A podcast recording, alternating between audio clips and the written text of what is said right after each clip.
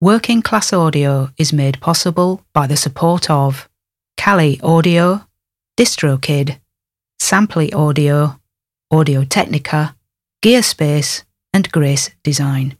This is the Working Class Audio Podcast, session three sixty-one. Working Class Audio, navigating the world of recording with a working class perspective.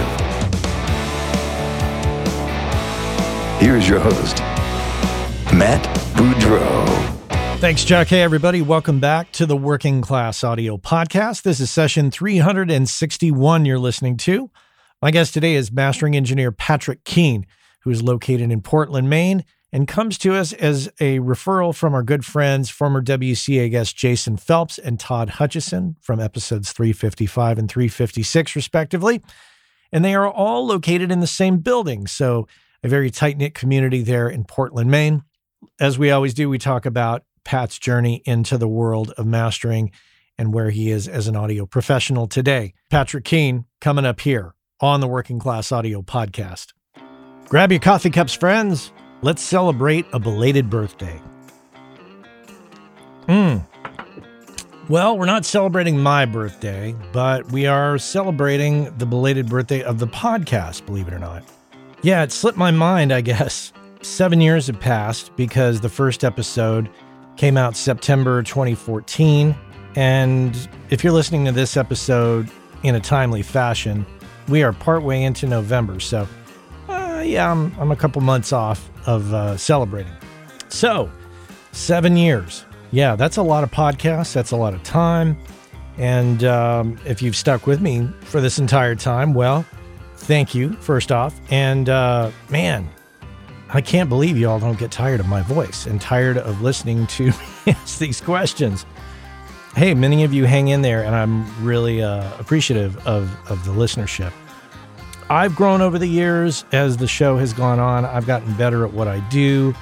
Everything that I preach about, I've gotten better at. Some things I slip here and there, but, you know, basically, on the whole, I continue moving forward just as I'm encouraging you to. And I hope that as the years have gone by, as you followed the show, that you too have grown. And remember, doesn't matter if you're pro, you can still grow. There's plenty of room to learn, plenty of people to learn from, plenty of opportunity to expand our minds, expand everything about our audio profession that we do. Many of you who I've met have asked me this, and many people that I know just ask me when they You know, they say, oh my gosh, that's a lot of episodes. Well, when, how long are you going to go for? How many years? How many episodes? And the answer is, is I don't know. I just keep going. Uh, I don't know if it's just habit or not, but I continue to get a lot out of this show. And yes, there are times when it's a pain in the ass and I don't want to get it out, but I do. Uh, because I know you all are counting on it. I know you all really enjoy it. I hear words of praise all the time, which I really appreciate. You know, you all send me great uh, emails and text messages. And for those of you that have left comments over at uh, Apple Music or iTunes or whatever they're calling it these days, thank you so much. Those are great messages. And I read those and I just think, you can't stop. There's no way you can stop because people get a lot out of this. So there it is. I don't know what the plan is. It's too early to call it at that. But you know, maybe it's going to be five hundred, maybe it's going to be ten years. I really don't know. So in the meantime, enjoy it. I'll continue to do it as usual. I have a coffee cup in my hand. And so I'm going to raise it to the show and to all of you who listen and say, cheers, happy birthday to Working Class Audio. Appreciate all the support you all have given me throughout the years. And let's, uh, let's keep going here and uh, let's keep learning, right? That's my rant. Thanks for listening. Let's get to it. Patrick Keane, here on the Working Class Audio Podcast. Pat, welcome to the podcast. Thanks, Matt. I appreciate you having me on this podcast today. It's an absolute honor and a pleasure to be here. We have to thank our friends over at Acadia Recording there in Portland because they were the ones that hit me to you. I'm talking about Jason Phelps and Todd Hutchison, former W C A guests on episodes three fifty-six and three fifty-five, or fifty-five and fifty-six. Yep. You know, I always go down this path first with everybody, so I'll go down it with you and ask, where did you grow up? I grew up in Portland. Actually, I grew up on Peaks Island, which is three miles off the shore of Portland. And it's a three-mile-long island. It was nice. As a kid, you do very little in the sense that you, there is no screen time. So you're out playing ball, you're riding your bike, you're fishing, you're out swimming. In the wintertime, you're on your sled, with, you're hanging with all your friends, and there's nowhere else to go. You're locked on the island, which is really kind of a cool upbringing. Yeah, it's such a drastic difference to how kids grow up today. It really is. I mean, I have a, a son and a daughter, and they're they're constantly on their phones, mm-hmm. which is, you know, it's kind of what it is. But that upbringing that I had, we didn't really watch a lot of T V. It was out doing things. We were out playing ball. We were entertaining ourselves away from technology, which is something to be said for that. I think it's a be nice if we could get back to that. Yeah. Oh, I know. My my boys are the same way, always on their phones, my, especially my oldest.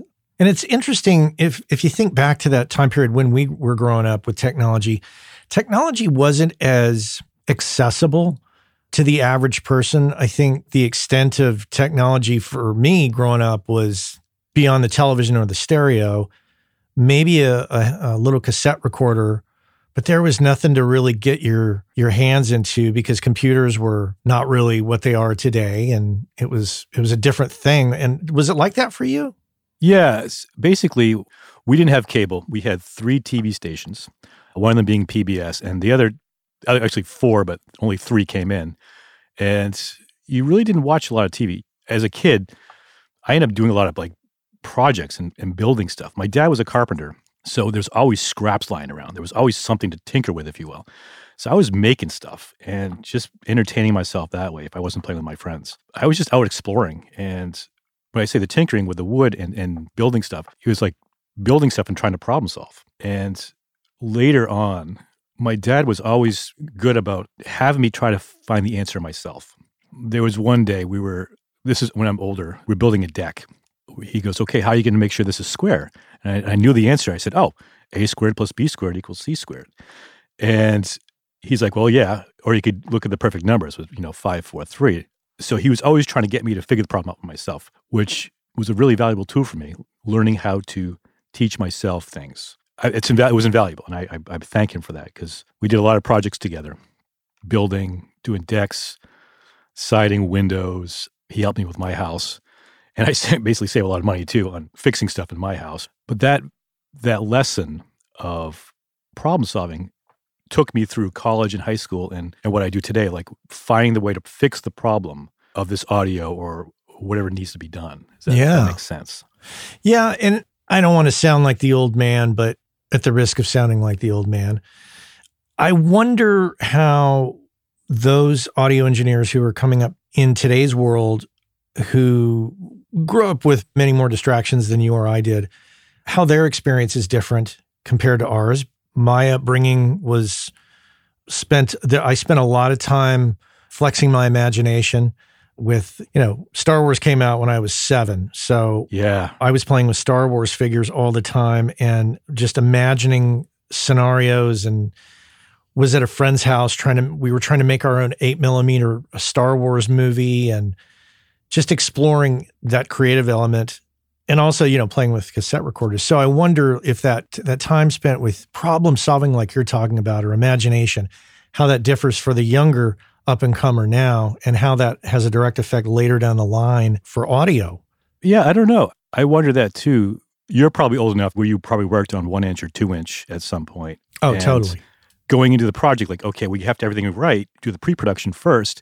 So you're saving tape and you're not punching in a lot. And I think the younger guys, if they had that, that would be a blessing to them to understand, like, okay, we have we have a finite amount of tracks.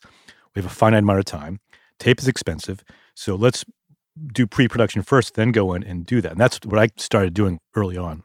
And now with the advent of digital audio, we can have two hundred tracks or go in and punch and fix stuff. We can move stuff where back then you didn't, you, you couldn't do that. So it was more about performance and being prepared. And my upbringing, my dad was always making sure we were prepared. Show up to the job site with your tools, make sure you're on time. And those were life lessons. You know, we were up at five thirty, six in the morning to go to school because we had to take the boat into school, and he was always up with us. So that lesson of being prepared, I ran a function band at one point. I taught lessons, always having a second backup for a system, a P A system, always bringing a second guitar, making sure I was prepared for the gig, knowing the right tunes and having the charts and all that. That was important. Yeah, it would. I think having that analog side for the younger guys might help. Although we've come light years as far as the digital aspect. Yeah, because I don't want to go back. yeah, yeah. It's the convenience is great. I will say that.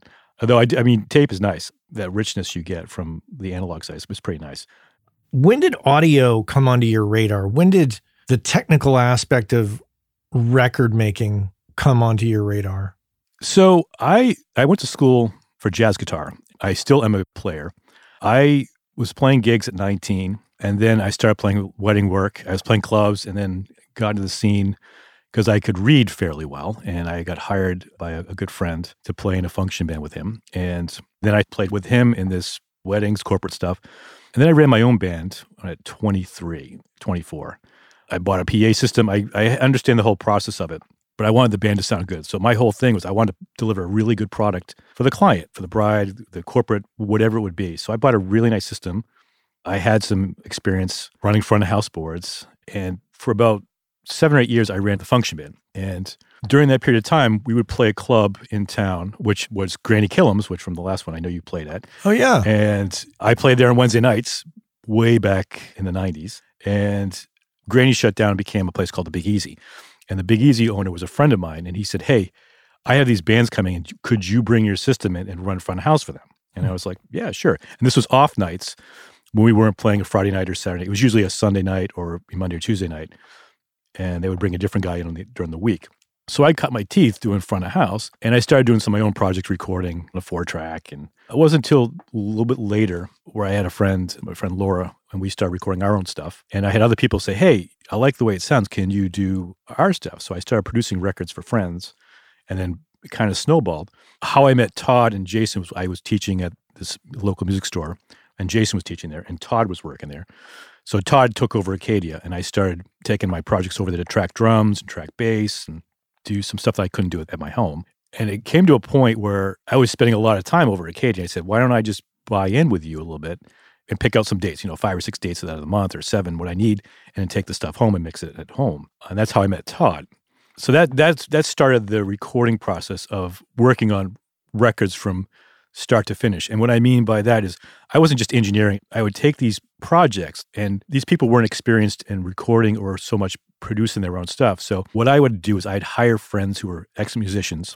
We would do pre-production rehearsals, and then first I'd meet with them, transcribe their music, write charts, come up with an arrangement for them, and then we'd do pre-production, go in the studio for a couple of days, lay tracks, and then bring it home, and we would hash out the vocals or, or the parts that they might want to add. So that's kind of what I was doing before the mastering. And that was on. That went on for like three or four years. I bought equipment. I bought some really nice mics, mic pre's, hmm. invested heavily in the equipment.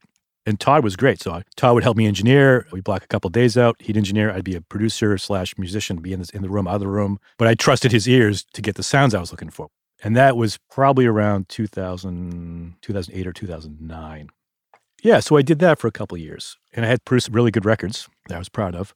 And then Todd approached me with a track. He goes, hey, can you clean this audio up? So I said, sure. I cleaned up the audio track using a program we all know, and mouth pops, clicks, all kinds of stuff. And I said, let me master the track for you. So I mastered the track, and then he came back and said, hey, the band would like to know if you could do the rest of the record. And I said, yeah, sure, that'd be great. So I mastered that record, and with a month, I had four more records come in.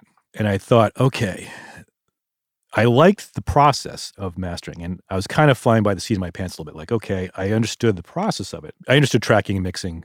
That was not a problem. So then I did mastering in the box for this record. So I thought, well, I like this. I like this side more than I do like tracking and mixing. And I said to Todd, let's do this. You keep this stuff here. I'm not going to mix. I'm not going to track anymore. I'm going to focus on the post side. And then I'm going to send people to you to do the pre-production work and the mixing. Because one thing that he's gifted and Jason's gifted at is they're both wonderful musicians. And they both can write, read, and they understand how to put a song together. They can hear what a track needs. They're really good about getting the client to their best performance. And they just were better. Todd's gifted that way, and so is Jason. It was natural for me to tell Todd, you take over that side, and I'll do the post-production. And I didn't look back. You said you liked the mastering end of it better than the tracking or the pre-production part. Why do you think that is? What What about your personality drives you to mastering? That is a really good question. I think because I'm a detail-oriented person. I'm a little O C D. I like to get into it. And it fascinated me. I like the fact that I could really just focus on the two-track and try to get to the best possible outcome I could. My motto is, it always leaves better than it comes in, whatever it is. I try to do the best I possibly can to get that product to sound great for the client. But I, I it really intrigued me, the mastering side. As soon as I did, I was drawn to it. I said, this is where I need to go. And there's definitely a market for this level of mastering. Yeah, I didn't look back. So at that point, I really focused all my efforts. I didn't charge a lot for the records I was mastering, try and really hone the skill. So I did a lot of reading, researching. The Bob Katz book was awesome. The John Weiner book was great. There's a bunch of podcasts out there that are kind of cool. I do mostly reading, though, so I read a lot of blog posts. There's a bunch of white papers by Paul Frindle and Lavry. So I went into what's going on in the computer as far as like E Qs, F E Rs, different compressors, which I knew, but really what they were doing to the audio. And I went down that for about a couple of years, just really teaching myself how to do this. And that was through reading and then doing test masters, working on running a master, going in the car, listen to headphones, and really trying to practice my craft, if you will. Hmm. I love that. And the fact that you just went so down the rabbit hole there with what is actually happening. Now, you're in Portland, Maine, and some of the audience will know this, some won't, but the big elephant in the room at Portland, Maine, yes, and mastering is Bob Ludwig. Yes. So did the shadow, the the the specter of Bob Ludwig's presence spook you at all and think, oh, who am I to to do this? That's a good question. Not so much. I highly respect Bob and, and Adam. I just wanted to be able to get mastering for the people that didn't have the deep pockets to go to Gateway. And to be honest, I look at myself as like, they're big leagues. I'm probably double A ball. I went into it because I loved it and I enjoy the mastering side of it. And I'm still learning. I've been doing it about thirteen years now. And I mean, I listened to those records those guys did, Bob and Adam, and they're brilliant. Those guys are so gifted at their craft. And I understand that Bob's been doing it fifty plus years, and Adam's probably been doing it fifteen plus years more than I have. I'm not worried about the shadow of them because I think we're servicing two different clientele. Yeah, and there's enough work for, for everybody. Yeah, they're getting all the, the top-tier Taylor Swifts, the Springsteens, and the clients I'm dealing with have a budget between five and ten grand for tracking, mixing, and then mastering and pressing. So I'm servicing a clientele that probably is not going to go to Gateway. But some clients do save up that money to go there, and they can do that. I think it's great for them to do because those guys do wonderful work. I'm looking at your website at pat keane mastering dot com, and looking through your gear, my next question would be, okay, so you did your research, and you were doing some in-the-box stuff at first, and it's clear that you bought into an analog chain. Tell me about your decision-making process in buying that gear, and how did you organize your your thoughts about this and and kind of test your theories about what worked for you? So I used the in-the-box programs to learn. There's a bunch of different products I use, and everybody probably has bought them at some point. So I used the in-the-box compressors, limiters, E Qs to more or less ear train, if you will, frequency and how to gain R M S, how to gain loudness. And in my research, I came upon a website that had different moderators on it, this workshop, if you will. There was a section for microphones, there was a section for mixing, there's a section for tracking, like all kinds of really, like David Bach has a section on microphones, and he's the moderator of that section. And the moderator of the mastering section was Dave Collins. Hmm. And there's probably about one hundred guys on there that are all named mastering engineers that would post blogs about what they're doing. And all I did was, at the end of the night, three hours a night, was read these blog posts. And they were talking about, at one point, their signal chains and what they use. And they're talking about different compressors, different E Qs, what worked and what didn't work. So I got an inside information of like what worked on these things. So I decided to take the plunge, and I bought a mastering E Q. I bought a Manley Massive, and I bought a really nice compressor. I bought an E S A, the pendulum, and added that to my chain. So I pitched out into my compressor or sometimes I would switch the chain, E Q first, a compressor first, and start using the same settings I was using in the box to find what I was looking for. And I found that analog E Q and analog compression work way better than some of the plugins I was using. Hmm. And at that point, that sold me because the compressor was really nice. That E S A is a really nice compressor. So at that point, I said, I need to really explore the analog side because I could do more with less. Does that make sense? Yeah. And I like the sound of it. I like the tactile, being able to put my hands on it too. So that was the journey. And from that point, it was buying a piece, auditioning a piece, seeing if it worked for my chain or if it didn't. And then I pull pieces in and out.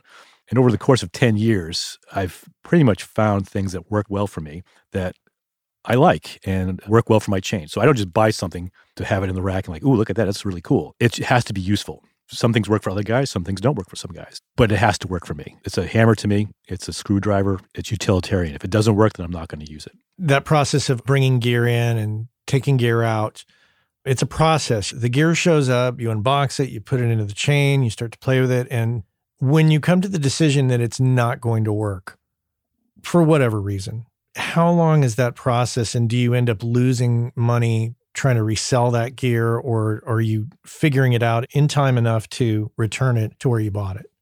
I block out some time so I have time enough to return it. But usually I do some due diligence before I purchase the unit. It's not a, a whim. I'm like, oh, I'm going to try this. It's, I read about it, read reviews. I look at the specs on it and see, like, what is it going to do for me? So let's say it's a compressor. I'm like, okay, it's a V C I. I know what that's going to do. I look at the specs on it. Will it work for me? What's the noise floor on all that ratio? And then if I think it's going to fit a part of my chain that I need, then I'll purchase it, and then I'll I'll use it for a week, off and on, in between sessions. And I'll I'll use material that I've mastered before, pull that up, and see how it reacts for that material I've I've mastered prior. If it doesn't work, well, okay, and it goes back. If it does work, then I put it in the chain. It, it, it finds a place in the rack. Now, I know this is hard to pin down, but what causes you to hold on to a piece of gear? Like when you say it works in the chain versus it doesn't work, any way you can kind of pinpoint that? Certain E Qs, as you probably know, or certain compressors have a sonic signature. Certain ones might be used for certain genres. Like jazz, I might use the G M L. For if it's a Bach tune, it might, might go the Sontec route.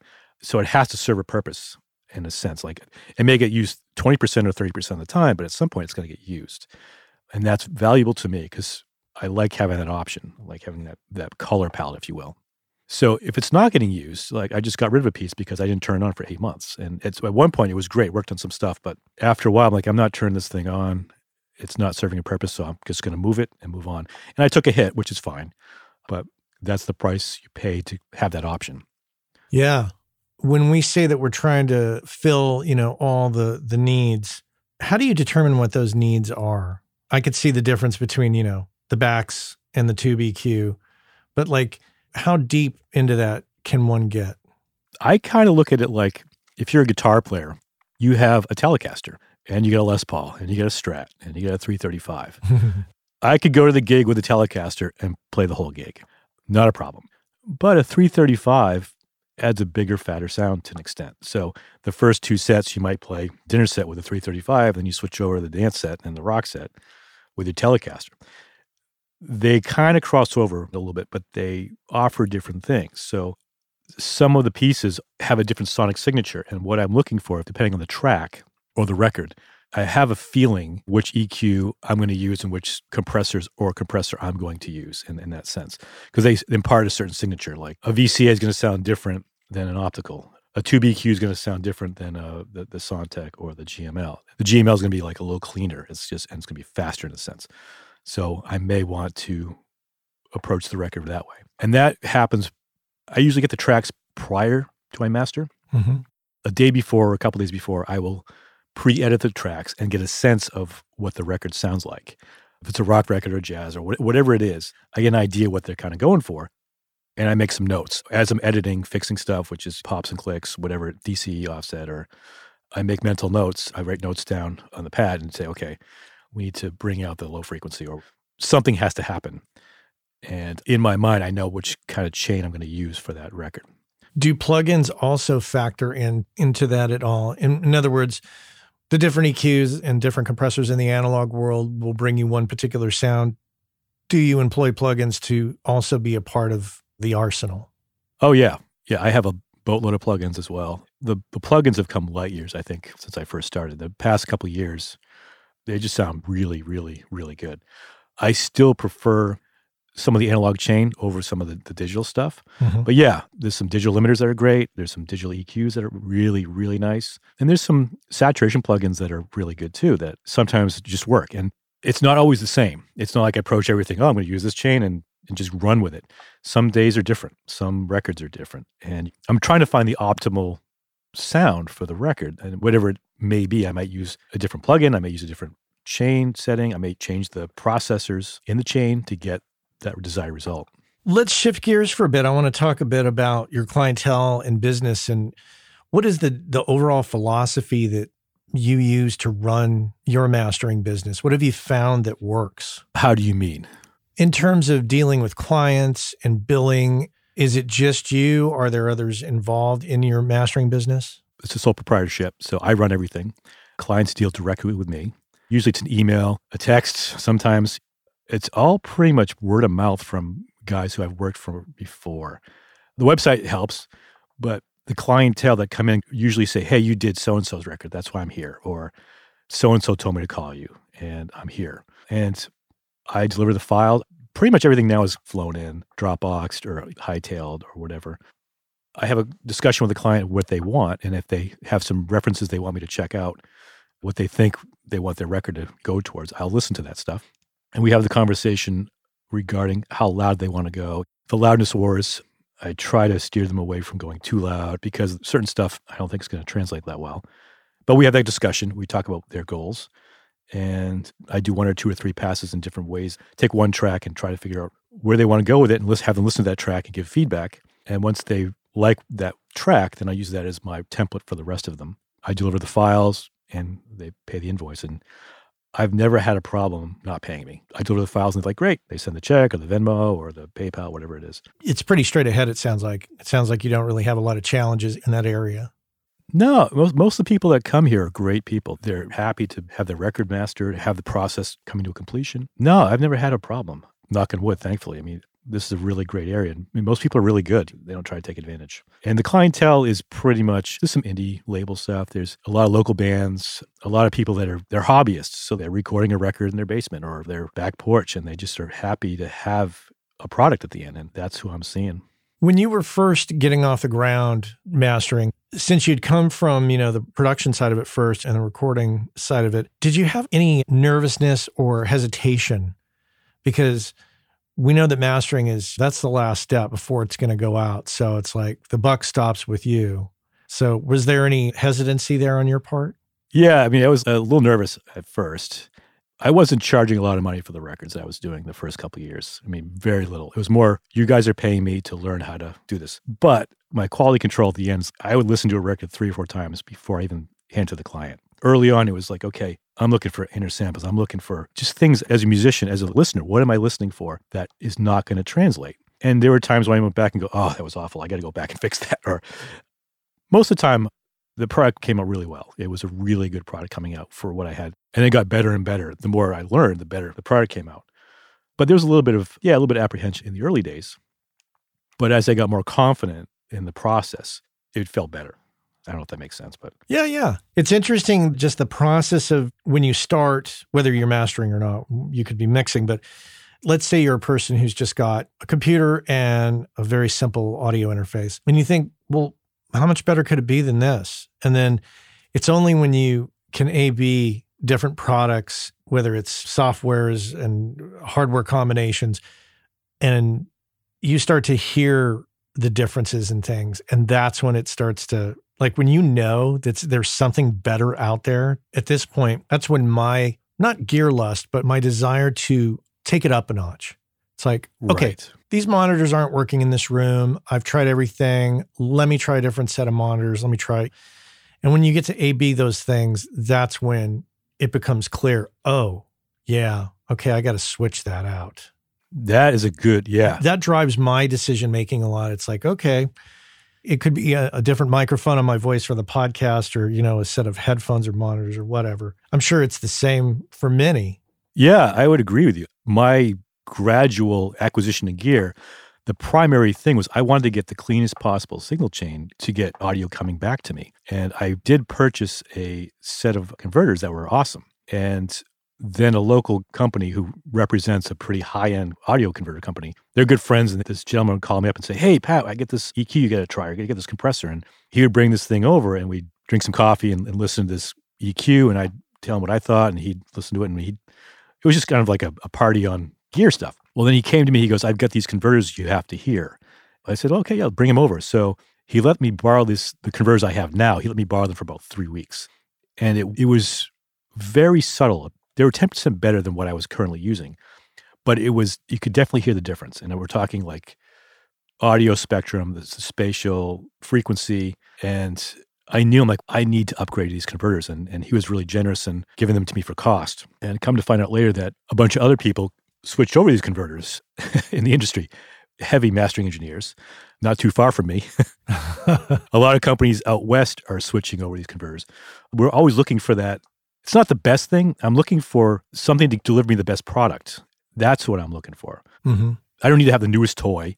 I just want to have something that works well for me, that gives me a clear picture of what I'm doing. You don't know what you don't know until you hear it. Yeah.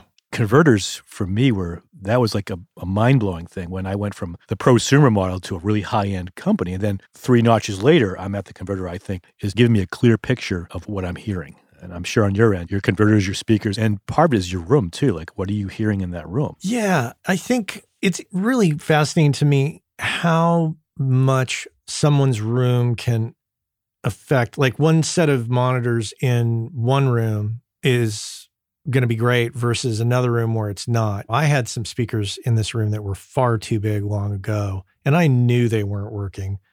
So I've gone through, I've switched monitors now twice since that. And I've arrived at what I think are a great set of monitors for this size room.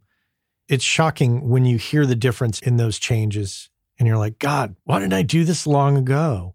Right. Well, I think you have to go through that process. That's the learning curve, I think.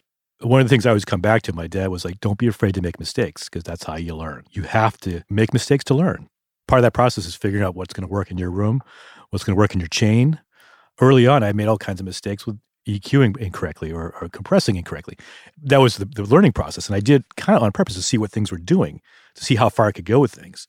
And that was invaluable to really mess up a track. Like, what did I do wrong there? Oh, let's go back and, and not do that again, or, you know, see how far I can take it. But yeah, learn that learning process. I don't think there's a set set of monitors or set set of converters that are the be-all, end-all. I think it's whatever works in your chain. I've had people say, like, I like these speakers. These are better than the other ones. And when it comes down to it, it's what you're used to listening for reference material. So if you've got a, a really mid-level set of monitors and you're used to hearing reference material and you get your ears accustomed to those, then they're going to work fine for you, I think. I don't think you need to spend a lot of money to go get a good product. I also think that some people sometimes are hesitant to change pieces of gear. The selling of a piece of gear is a process. Oh, yeah. Maybe not as, as much of a process as selling a car, but you've got to take good pictures, list it, come up with a price, a description, and then deal with the aftermath of that. If, if you're on reverb dot com, for example, and you're accepting offers, or actually eBay for that matter, you know, you got to deal with all the low ballers and tire kickers. And then once it's sold, then you got to box it up and ship it out. And it it's a time-consuming process to do it. So if you're not in the habit of doing it, you might be hesitant to change a piece of gear based on that obstacle alone. Something I've gotten over long ago. I'm like, oh, that doesn't work. Pack it up. Let's sell it. Right. Yeah. If it's not working for you, then why use it? I look at it as it's a tool to me. My dad was always good about make sure you have good tools. And I have some nice saws. I've got a nice table saw. I've got some really good stuff. My skill saw is twenty years old. Yeah. So the tools I choose have to work for me. I don't buy them because of the bling or the, the fancy ads. I use them because every day they turn on, number one, and they work. I'm not worried about it not working. And I know what it's going to do. And I think that's a valuable lesson, is make sure you buy the right tools. Take the time to save the money up and get the right tool, whether it's a mic pre or microphone, an E Q. If it's a good, good, solid piece of gear, it's going to last a long time and you're going to get a lot of use out of it.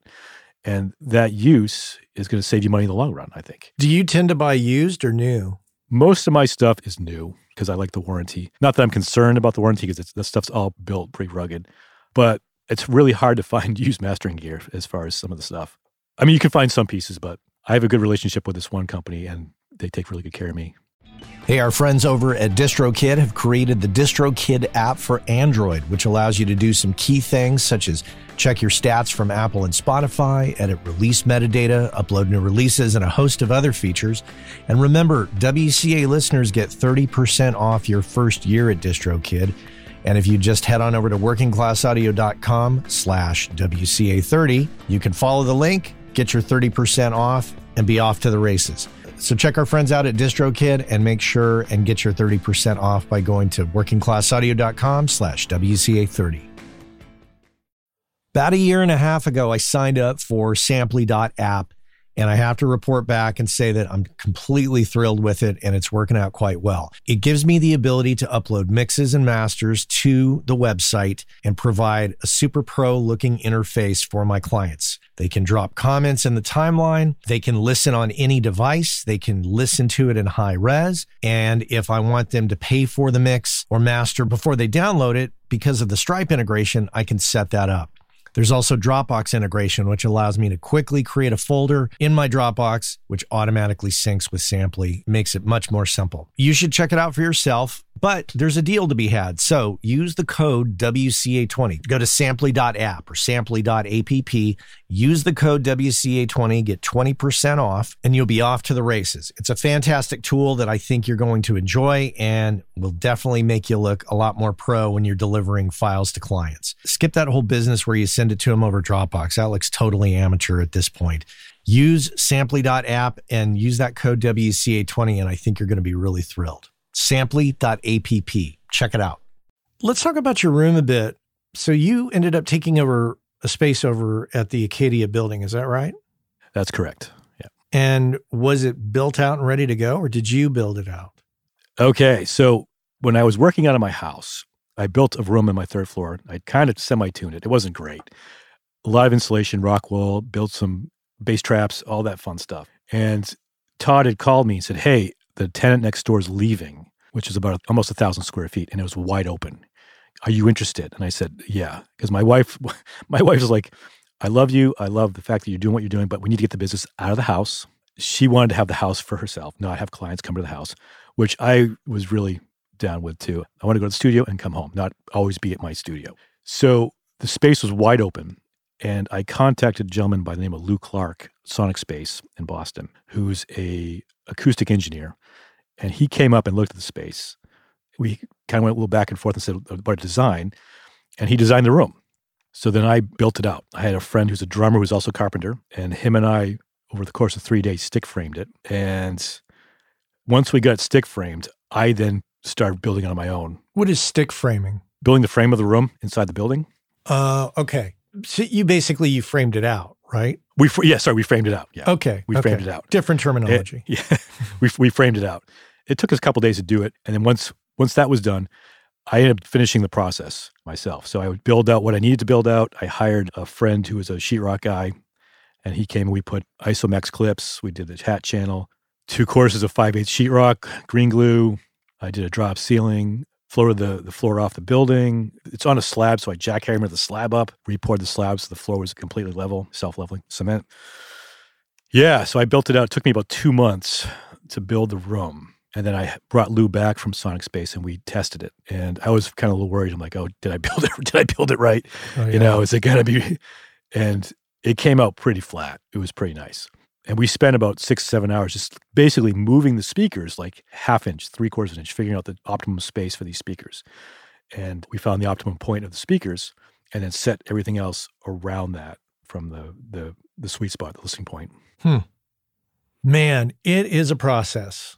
Did you build out your space? No, this space at my house was pre-existing. It's an odd space in that I don't think any of the walls are truly parallel, and I don't know why. So whoever built this, either they did a really shit job for for one purpose, but for my purposes, it actually worked out well. There's a wall in front of me is angled slightly from the wall behind me. It's a mid-century modern house, so the Gotcha. Ceiling slopes upwards. The sidewalls are not parallel. It's a little strange. It's a small room. But I did go through the process when I had a studio in San Francisco. I had Bob Hodes, who's a popular acoustician out here. Bob got involved and we stripped down the room, this control room, to bare bones, stripped everything oh. out, and then started moving speakers and plotting. And Bob came in and did his thing. And yeah, it's a giant undertaking. Oh, yeah. For me, it wasn't a regular build. Everything was to certain tolerances. There's a plan, and you just have to follow that plan, which is normal, I guess, in, in construction. But this construction is different from building a house. You're you're trying to keep out the outside world and make sure that the, the room sounds good, that you're hearing everything you want to hear. And it was a process. And I'm glad I did it. I don't regret building the room out, doing the H V A C. You know, with a, we, people talk about split, so I did a split. Power is, I have a step-up, step-down transformer. So I'm getting clean power. Can you tell me about that? So I'm using one of the Furman touring boxes. I come into the Furman box and it spits out one twenty. So I'm independent from electric lights, fridge, anything from that. And it's clean. So it was a half the expense. I mean, they're not cheap, but I've got clean power for all my audio. All my audio is on one one circuit. Yeah. Which that's the way to do it. If you're going to do it, if you're going to spend ten thousand bucks on a mastering E Q, you want proper power for it. You need to make sure things are, are right. After I built the room, I sat here for two weeks just listening to source audio. And it was eye-opening, like stuff that I wasn't hearing at home. The first three octaves, the fundamental was like, wow, you can hear it. You can hear what's going on. It was great. It was also like, it was daunting because now I'm like, really, you really have to pay attention to what's going on across the spectrum. And I, I didn't look back. I'm glad I did it, and it was a good learning process. Seriously, a game of inches. It's like, okay, what can I do here in the room, the power, the gear choices, the positioning, like, oh, just so much piling up, all to have the most transparent setup so you can make the best decisions. Yeah, it's it's funny you say small increments. It's true. It really is to gain X amount in conversion or, or X amount in, it's really not that much, but it does add up. It is cumulative. From a mentor perspective, is there any person or persons that you could cite that had a big impact on you in doing this? Not really. I kind of fell into it. I didn't know I wanted to do this. I was just a gigging musician. I taught guitar. I, I wanted to do what Todd and, and Jason were doing, which was produce records. And so I thought, I'm like, oh, this is this. I can do this. This is fun. I like this. And it wasn't until I did the first record that the light went off and said, this is really cool. I really enjoy this side of the business. I have some mentors that are musicians who I studied with on guitar that were pinnacle in my career, but not so much the audio mm-hmm. side side of things. And then from a financial perspective, do you have an overarching philosophy? How do you approach money as an audio professional? Well, that's that's one aspect of my career that I'm really good at. And my wife always says, you're not a typical musician because you actually understand business. I sock a lot of money away. And I've been doing that my whole entire life, my whole entire career as a musician. At one point, having two or three jobs, as we all have had, you know, you're delivering pizza or washing dishes or something. You're just socking the money away. And I'm really good about, I don't really spend any money other than on rent, or the all my gear is paid for. And if I do purchase a piece of gear, I pay in cash for it. Every mastering job, the money goes in the bank. And at the end of the year, I look at what I owe in taxes. I pay the government, and whatever's left over goes in the savings account. There are obviously some operating costs. I have to pay my mortgage and all that. So I, I take out a certain amount every month to pay the bills. But the big chunk of it goes in the savings account or goes in the D B A account. And do you pay yourself a salary? Yeah, in a sense, yes. Every month I draw a certain amount out from the account to pay bills and run the household stuff. Yeah. It's interesting when you arrive at that point where your gear is kind of set and a couple pieces may move in or out. But when you stop spending and you've got business and the money's coming in and you don't spend, I've had this occur recently where it's like, I'm not spending and I'm bringing money in, but I'm also not really paying very close attention to how much is going in until a certain point. I'm like, oh, I probably should uh, open QuickBooks up and take a look at things. And it's shocking sometimes when you've been doing that as a habit, and then you log into your bank account and you're like, oh, oh yeah. there's there's some money in there. And that's when you have to exercise great constraint because you're like, oh, you know, I could buy, never mind. Yeah. Yeah. Again, this comes back, my dad, I'm first generation. He came in over in sixty-two from Ireland. So that whole being really budget conscious was ingrained early on. So I'm very conscious of what I spend personally or for the studio. And I look at the budget like, oh, do I have a certain amount of money to budget to purchase a piece of gear or whatever it is? I, I kind of say, do I need that?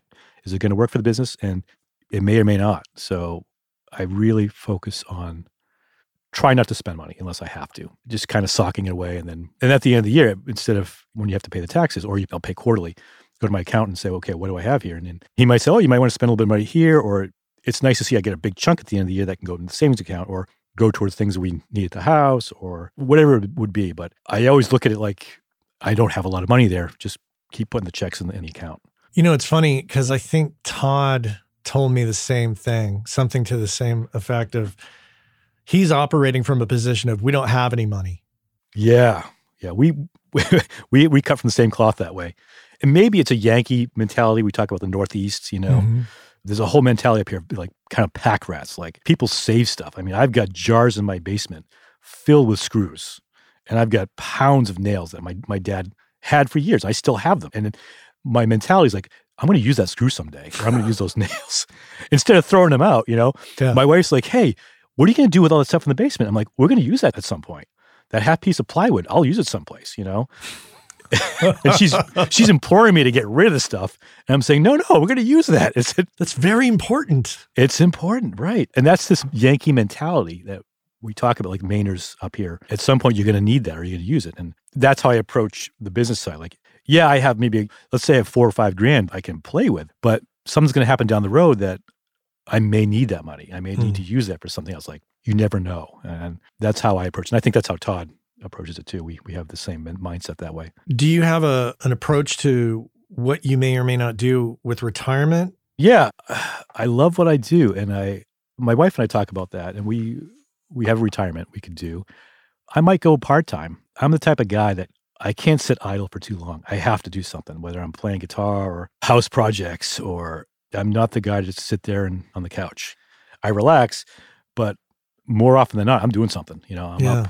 Walking the dog, take my son to school. We're doing something, and then I'm off to work. And then when I come home, there's stuff happening. So it seems that in our business, there is, and maybe this is more than other businesses, but there seems to be a large amount of the audio workforce that works well into their nineties. Wow. Yeah. I never thought of that. Just thinking of, he's not with us anymore, of course, but the great Al Schmidt. I mean, Al, oh, was, yeah. in, Al was in his nineties. Wow. And there's others like him that aren't too far behind. It seems that our business is more forgiving when it comes to older people, whereas some other businesses may be more discriminatory. And our business seems to value age and experience greatly. I would agree with that. I have a good friend who has twenty plus years on, on me for engineering. And I will often call him, I have an A T R one oh two, and he's probably logged more hours on those machines than I have. And it's, mm. I'll have questions about, hey, I've got, my Atari's acting up. What do you think? And he'll be buying him lunch. He comes over and takes a look and says, oh, it's this or this. Yeah. Because he's got that wealth of experience of running tape machines from the seventies on up. And it's nice to hang with him too. I enjoy hanging with my friend John. But yeah, he's got a boatload of experience and I value that. It's something that when you get older, as the older I get, the more I learn. You're always learning something. And that's invaluable. And I think you're right that the guys that came before us have this invaluable knowledge. It's wonderful to have that. I'm glad we have these people. It is, and it's funny to hear you say, you know, you can't sit idle for long. And over the years, I've observed older people in their retirement and what they do. And I have a neighbor, in fact, my next door neighbor, he's retired, has been for years. And I think we've been in this house for ten years. And I think in that ten years, I have watched him work outside in his yard every day because he really doesn't have a particular passion other than, and maybe that's his passion is caring for his yard and stuff. And their yard looks great, of, of course, because he's out there every day. But I think to myself, I would go absolutely apeshit if I had to work in the yard every day. I'd rather, much rather just spend my retirement years or what, whatever, your, my aging years working in audio. Yeah. My dad, I did this project years ago where we renovated a house. We had to actually had to pick up the house and move it. I took a break from playing for a little bit. And we literally picked up this house and moved it on a new foundation with two cranes. And what I had to do is I had to brace it for the move. I had to remove two chimneys. And I played a gig that night, Friday night, and I went Saturday morning at seven o'clock the next day to go take the chimneys down. And my dad, who was seventy-two, was on the peak of the roof with a sledgehammer, already had one chimney down. And he's he was giving me the business like, oh, geez, it's seven o'clock. Where are you? You're supposed to be here at six thirty. And, and it's my it's my project. I was laughing. But he loved it. And it kept him young because he helped me with that project. And every day he was on that job. He was doing math. He was doing something to keep his mind active. So yeah. I really think it's important for us to keep our minds active instead of sitting in front of the tube. Yeah. And he was with me. He was with my brother, my friend, a couple of friends who were also contractors on this job. He was having the time of his life. And I'm glad that I did that with him. I'm, I'm glad I had done those projects with him. I hope when I get older, I'm able to do that with my son, have some projects to do with him and not sit idle. I do things because I think in your case, if you keep going, it'll be fun for you and it'll keep you active. I mean, you don't have to do it fifty hours. Maybe you're doing fifteen or twenty hours, but it'll be fun and keep you active and keep your brain, keep your intellect intact. Yeah. You know, I figure as long as my ears are working and people are paying me, then great. Yeah. Why stop? Yeah. Exactly. I mean, you have something to offer, which is wonderful. So, Pat, I'm going to put a link in the show notes to your website. I encourage all my listeners to stop on over to pat keane mastering dot com and check it out, have a read. There's a bit to consume there, actually, and it's a nicely done site. It's nice to look at. Thank you. Well done. So I'll include that in the show notes, and you can check that out. Thank you for having me today. This was really fun. It was nice to talk to you and, and share some of your experience. Yeah, I'm really, really happy that you could make it on the show. I know the listeners will enjoy this conversation. So thank you again, and you take care. You too.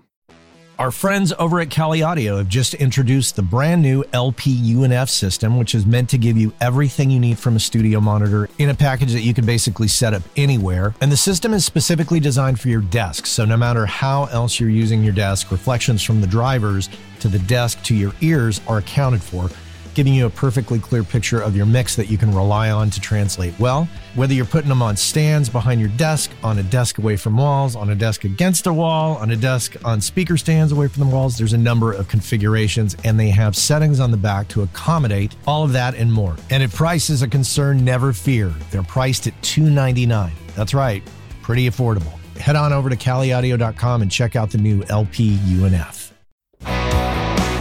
Patrick Keane here on the Working Class Audio Podcast. Thanks so much for being here with me today.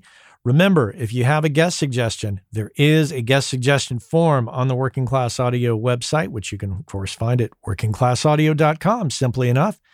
But that's all for me today. I want to thank the crew. That includes Anne-Marie Plow on the editing, Cliff Truesdell on the Working Class Audio theme song, and the magical voice of Mister Chuck Smith there at the top of the show.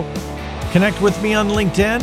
And as always, my friends, take care. Hey, I know many of you are aware of this, but for those of you that aren't aware, Working Class Audio sponsors the forum over at gearspace dot com called Audio Life. And quite simply put, it's a place where audio professionals can go to talk with other audio professionals about things other than audio gear, including life hacks, work-life balance, health and hearing loss. You know, if you want to talk with other audio professionals who can identify with what your lifestyle is like and how it relates to things going on in the world outside of audio, this is a great place to go and check out. So head on over to gearspace dot com, check out Audio Life, many of the same topics that we discuss here on the show on gearspace dot com. So check that out.